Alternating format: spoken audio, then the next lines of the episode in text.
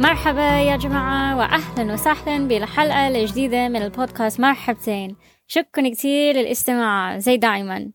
بتمنى تكونوا مناح ومبسوطين إن شاء الله. وعن جد شكرا كتير لرسائلكم على صفحة مرتبطة للإنستغرام فقبل ما بلش حي الحلقة ما بعرف إذا سمعتوا الحلقة الأخيرة لما كنت في الأردن.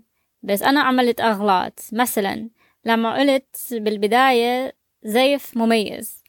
أنا كنت أحكي مع صاحبتي فالطريقة الصحية هي زيفة مميزة. يعني لازم نستعمل معنف بس مش مشكلة. المهم إنه ما تخافوا من اللغة حتى لو تعملوا أغلاط صار لي سنتين ونص تقريبا عم أتعلم اللغة العربية ولسه بعمل أغلاط طول الوقت عن جد. بس المهم إنه ما تستسلموا. أوكي تمام.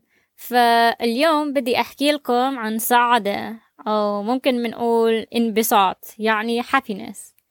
وأنا شخصيا بفكر إنه السعادة واحدة من أهم المواضيع وكمان جنب الصحة النفسية فمؤخرا أنا كنت فكر بسعادة كثيرة. فشو هي السعادة؟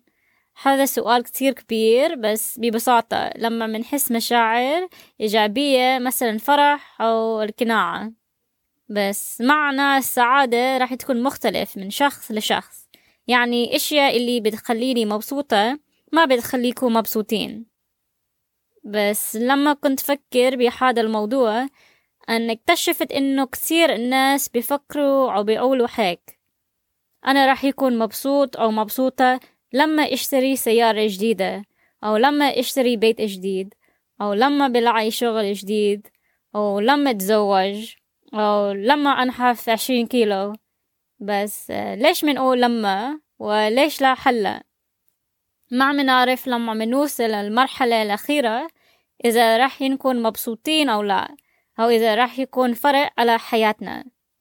المهم إنه ما راح نلاقي سعادة بالماضي أو بالمستقبل. بس هلا بحي اللحظة. ممكن بأشياء بسيطة كمان. يعني ممكن اطلع لبرا اتنفس حوالي أو أدي وقت مع عيلة أو أصحاب أو أعمل قهوة أو شاي أو أكل إشي زاكي بس لازم نتذكر من نقدر نلاقي سعادة بالكل إشياء إشياء بسيطة كمان. وكتير مهم إنه منستمتع هاي اللحظة اللي عايشين فيها. أوكي تمام. شكرا كتير. أنا خلصت شو حكيت مع حالي؟ أه وبتمنى تستفيدوا من هاي الحلقة وإن شاء الله راح أشوفكم المرة الجاي مع السلامة.